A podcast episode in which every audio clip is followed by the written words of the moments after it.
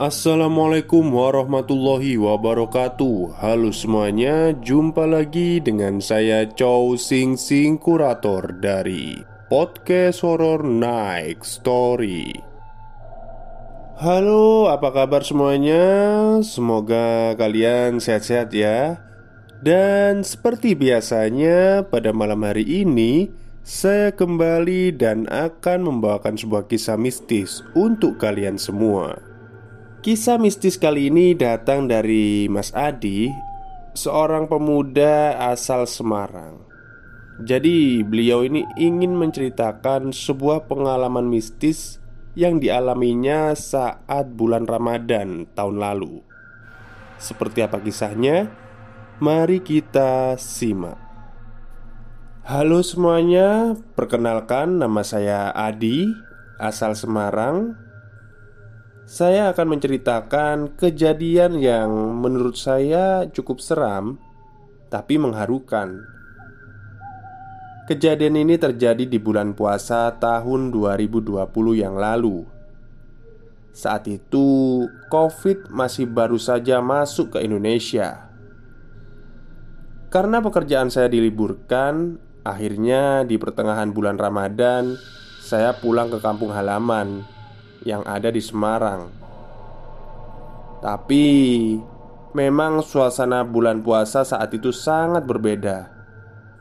Ya, kalian tahulah karena adanya protokol kesehatan. Alhasil musola desa tempat saya biasa teraweh sangat sepi. Pemudanya pun jarang ada yang teraweh. Sesepuh-sesepuh desa pun juga sama.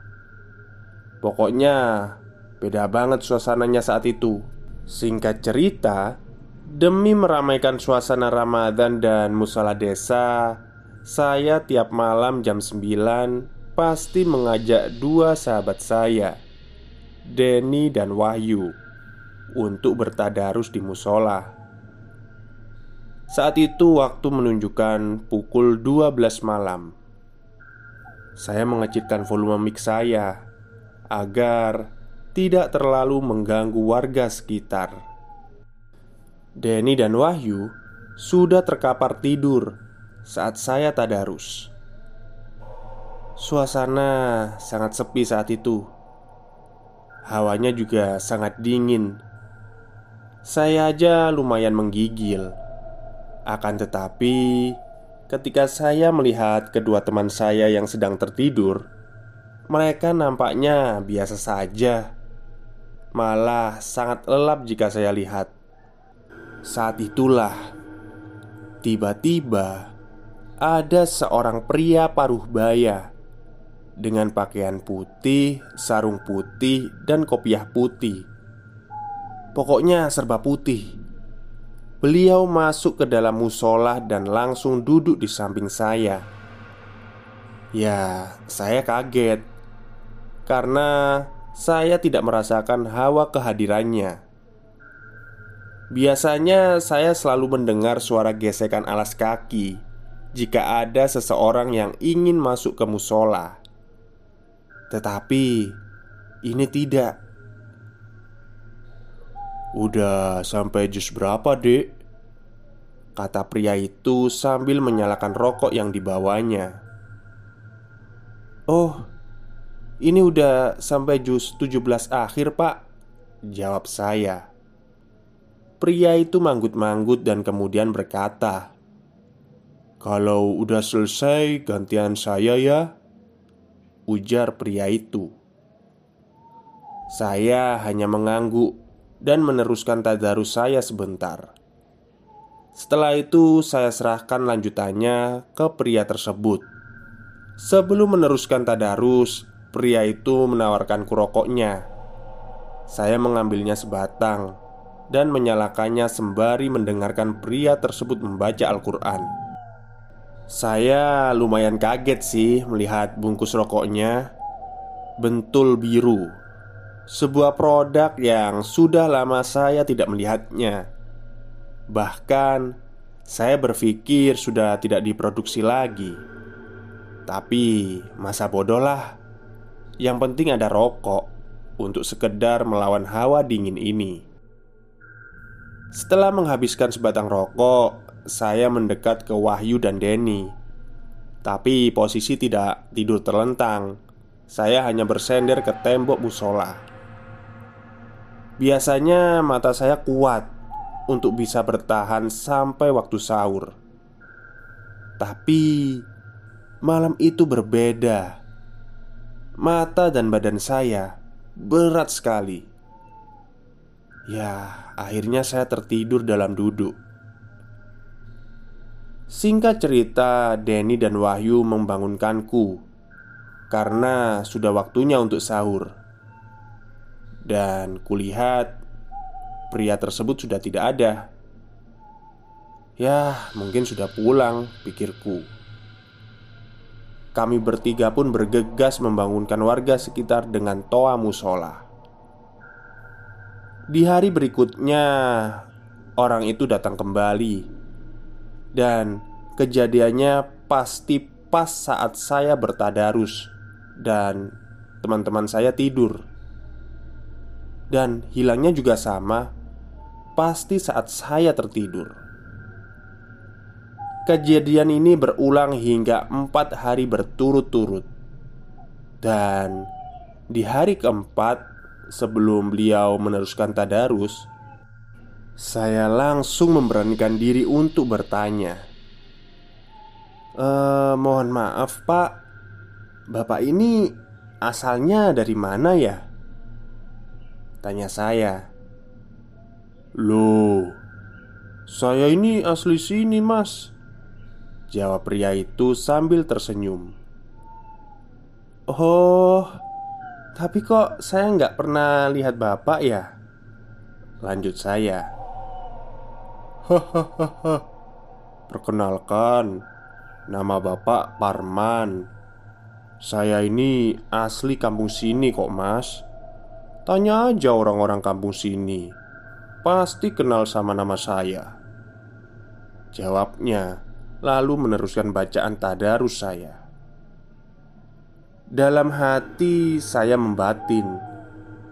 Saya ini sudah berumur 21 tahun Dan tinggal di kampung ini juga selama itu. Tapi kok saya nggak pernah dengar nama orang ini? Apa mungkin saya nggak tahu ya Kalau dia warga baru Soalnya kan saya sendiri perantau Dan jarang pulang Singkat cerita, saya pun tertidur lagi dan tidak melihat pulangnya pria tersebut. Keesokan paginya, saya bertanya pada bapak saya tentang misteri orang tersebut. Ketika saya menanyakan nama orang itu, bapak diam dan berpikir, "Parman, setahu bapak, Gak ada yang namanya Parman di kampung kita. Jawab bapak. Aduh, sudah kuduga. Pasti dia bukan kampung sini. Batin saya. Tiba-tiba ibu saya nyeletuk Dan ikut nimbrung obrolan. Kalau dulu Waktu kamu masih bayi Ada yang namanya Pak Parman. Dia tinggal di rumah yang ada di dekat musola Yang sekarang dibeli dan dihuni sama Pak Mahmud Kata ibu. Tapi Dia sudah lama meninggal.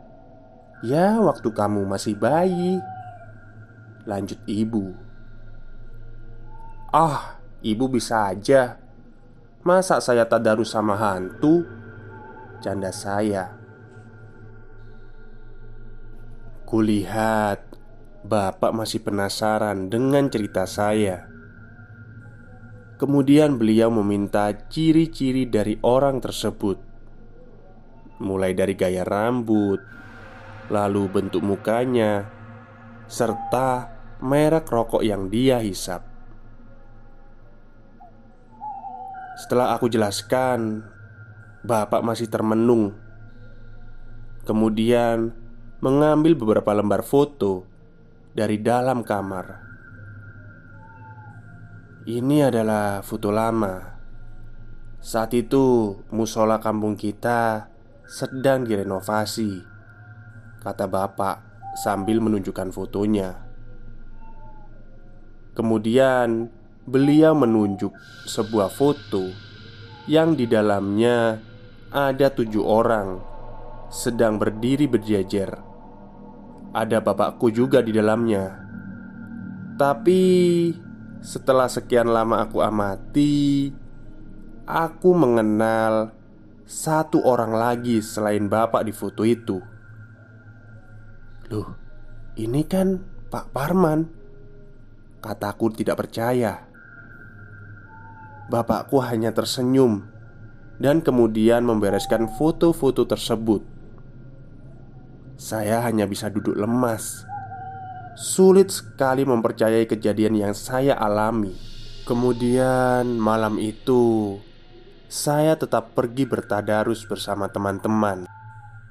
Tapi Pak Parman sudah tidak memperlihatkan wujudnya lagi. Sekian cerita dari saya, Mas Chow, dan terima kasih karena sudah membacakannya. Oke, terima kasih kepada Mas Adi yang sudah menceritakan pengalaman mistisnya ya tahun lalu dan sekarang juga bertepatan sama ya bulan Ramadan sekarang juga bulan Ramadan. Ya, mungkin saja itu jin yang menyerupai Pak Parman. Jin musola ya maksudnya. Jadi kan karena bisa jadi Pak Marpan itu dulu itu sering tadarus terus ya pokoknya kegiatannya di musola itulah. Akhirnya sama si jin musola ini wujudnya itu ditiru. Itu sih menurut apa ya pengalaman yang pernah saya dengar dari orang-orang kayak gitu oke mungkin itu saja ya cerita dari saya pada malam hari ini. Dan saya juga mohon maaf jika agak sedikit banyak noise dalam rekamannya ini ya. Karena memang ya gimana lagi ini kan bulan puasa jadi banyak yang tadarus terus ada yang bangunin sahur. Ya apalagi rumah saya ini dekat dengan musola juga ya. ya mungkin itu saja ya saya mohon maaf sekali. Selamat malam dan selamat beristirahat.